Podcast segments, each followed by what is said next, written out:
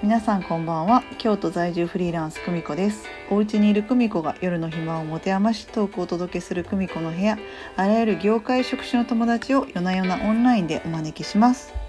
本日のゲストは京都の私行きつけの薬草リキュールのバーキッシュ育成の小田さんです。よろしくお願いします。はい。よろしくお願いします。いや私の久美子の部屋にプロのバーテンダーの方に来ていただくなんて恐縮です。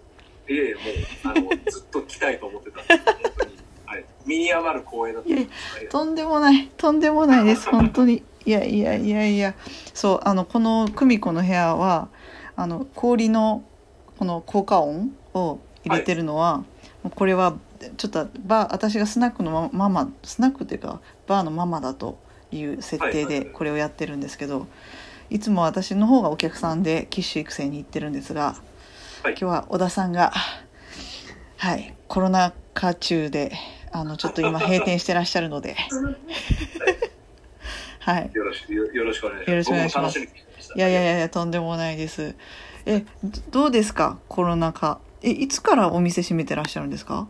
うちは4月の8日から閉めてます、はい、その前からもうなんかお客さん減ってきたぞみたいな感じはあったんですか？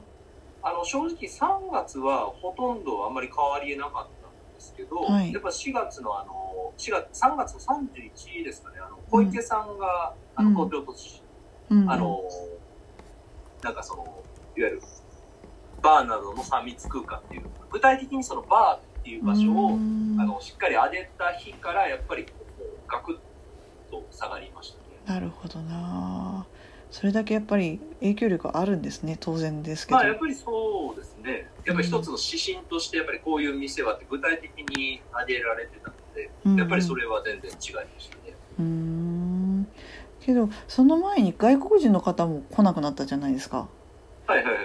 す外国人の方も結構いらっしゃってた方多かったですよね。外国人はそうですね、最近は結構割と、まあ2割強ぐらいは外国の方が結構いらっしゃってて、まあまあ、それはそれで少なくはなったんですけど、まあでも、まあ不思議なことに結構日本の方も結構来ていただけるような感じだったので、うん。そんなに別に2月3月っていうのはそんなにうちとしてはあの大きく影響はなかったんですけど、やっぱり4月からっていうのなるほはどな。三段たる。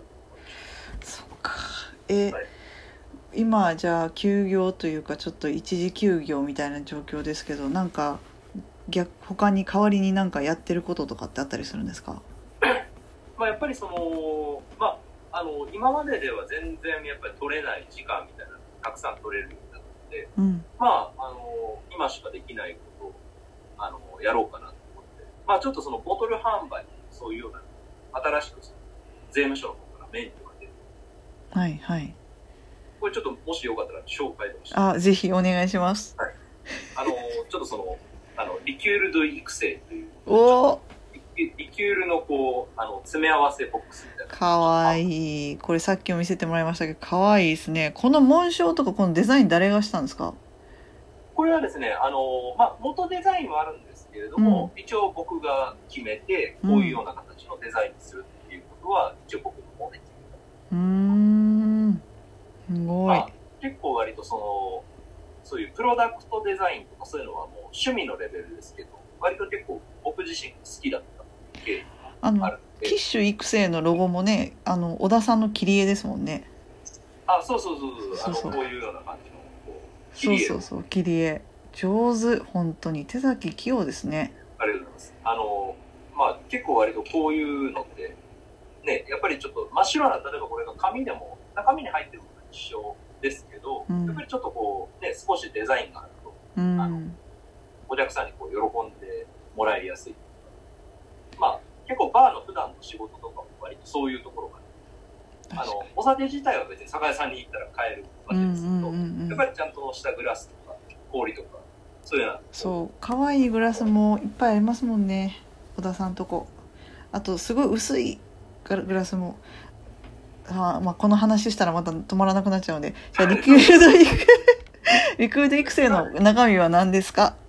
はい、はい。あの一応こうささっきのこのこのこの箱のはい。開けるとこうこういうような感じでこう。はいはいはい。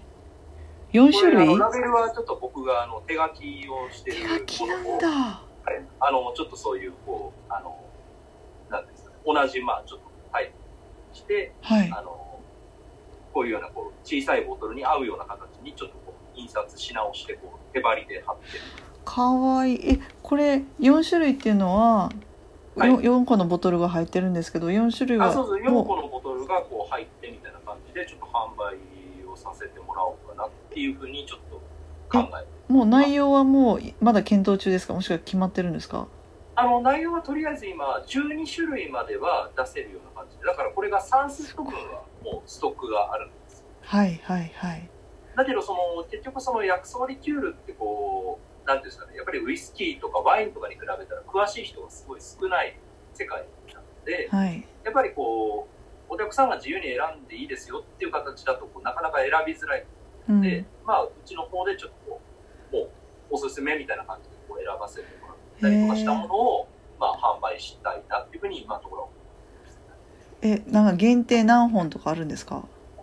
いや、あのーまあ、限定というか、その、今回のその免許っていうのが、うん。僕たちとが、その、オリジナルで作ったリキュールとかを詰めてはいけないんですよ。うんうんうんだから、その、買ってきたものっていうか、その、もともとある商品をこう詰めるということしかできないっていうのが今ベースにで、うん。うんまあ、なるべくこう多くの人に、その薬草リキュールの、こう、いい部分を知ってもらいたい。もともとまあ、うちがやってることを、うん。この、まあ、箱の中にこううん。詰め込んで、まあ、皆さんにこう紹介したいっていうのが一番最初の、なるほどな。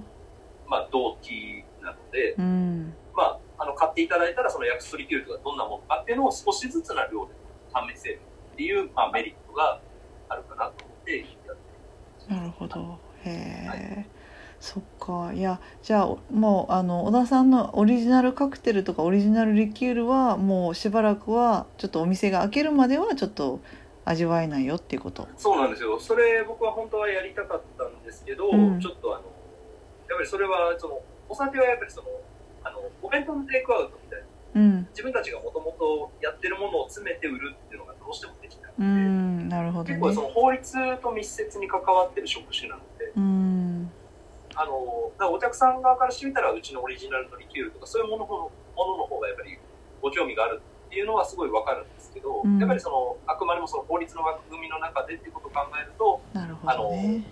そうなんですよ。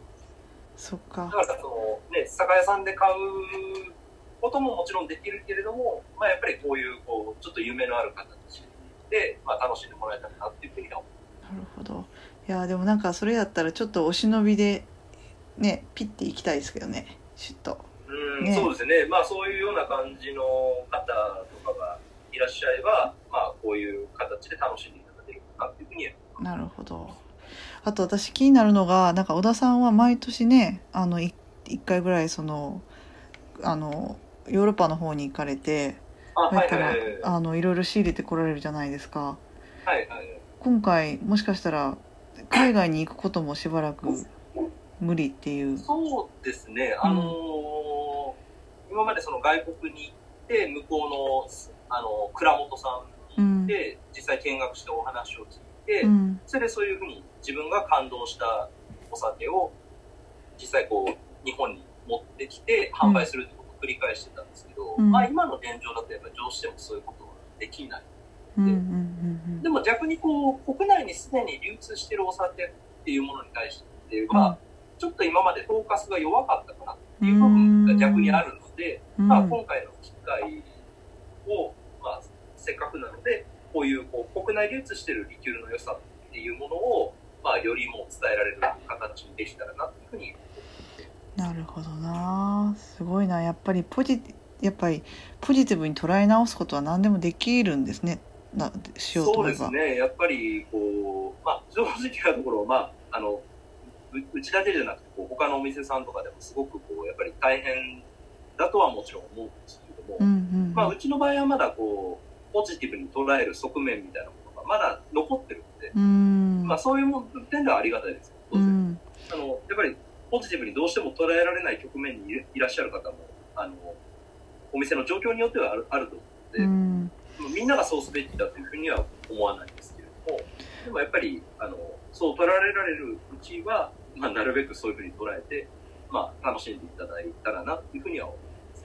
よし私はもう勝手にもう小田さんは、まあ、山の中に入っていくような人だからこのコロナ禍中は結構裏山山の方に入ってったりとかしてるのかなって思ってましたああ、まあ、それは当たってます。そうなんですね結構はい。山に入っていろいろ積んでるんですか？そうですね、そろそろだから藤の花の季節とかやってくるんで、藤の花のお酒とかってないじゃないですか。はいはいない。だからまあ、そういうような感じのものをこれからちょっと作ってみたりとか、うわー楽しみ。コロナ明けが楽しみですね。あアカシアの花で作ってます。いいいいめっちゃいいですね。いやー。やっぱりそういうこう季節ごとにこう楽しんでいただくっていうところはまあ普段からやってるところなので、まあこの間ほら蒸留機うんちょっと買ったので、うん。まあそれを使っていわゆる香りのついた水みたいな形で藤の花の香りをつけた水とか。めっちゃ粋なことしますね。はい。ということではい。ではそろそろ時間なので小田さんでは今夜の一言お願いします。これの一言？そうですね。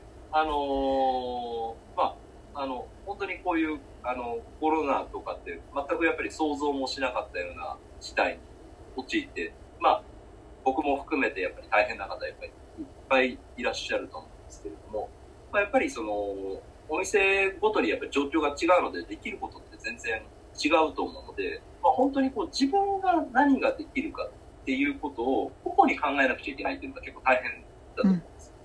やっぱこう共感っていうところをしながらそういうものを作りたいけれどもそれができないので、うんうんまあ自分が何ができるかって範囲でいろいろやっていきたいなっていうということで私の行きつけの騎士育成さんでした。ということででは後ほど。では後ほど。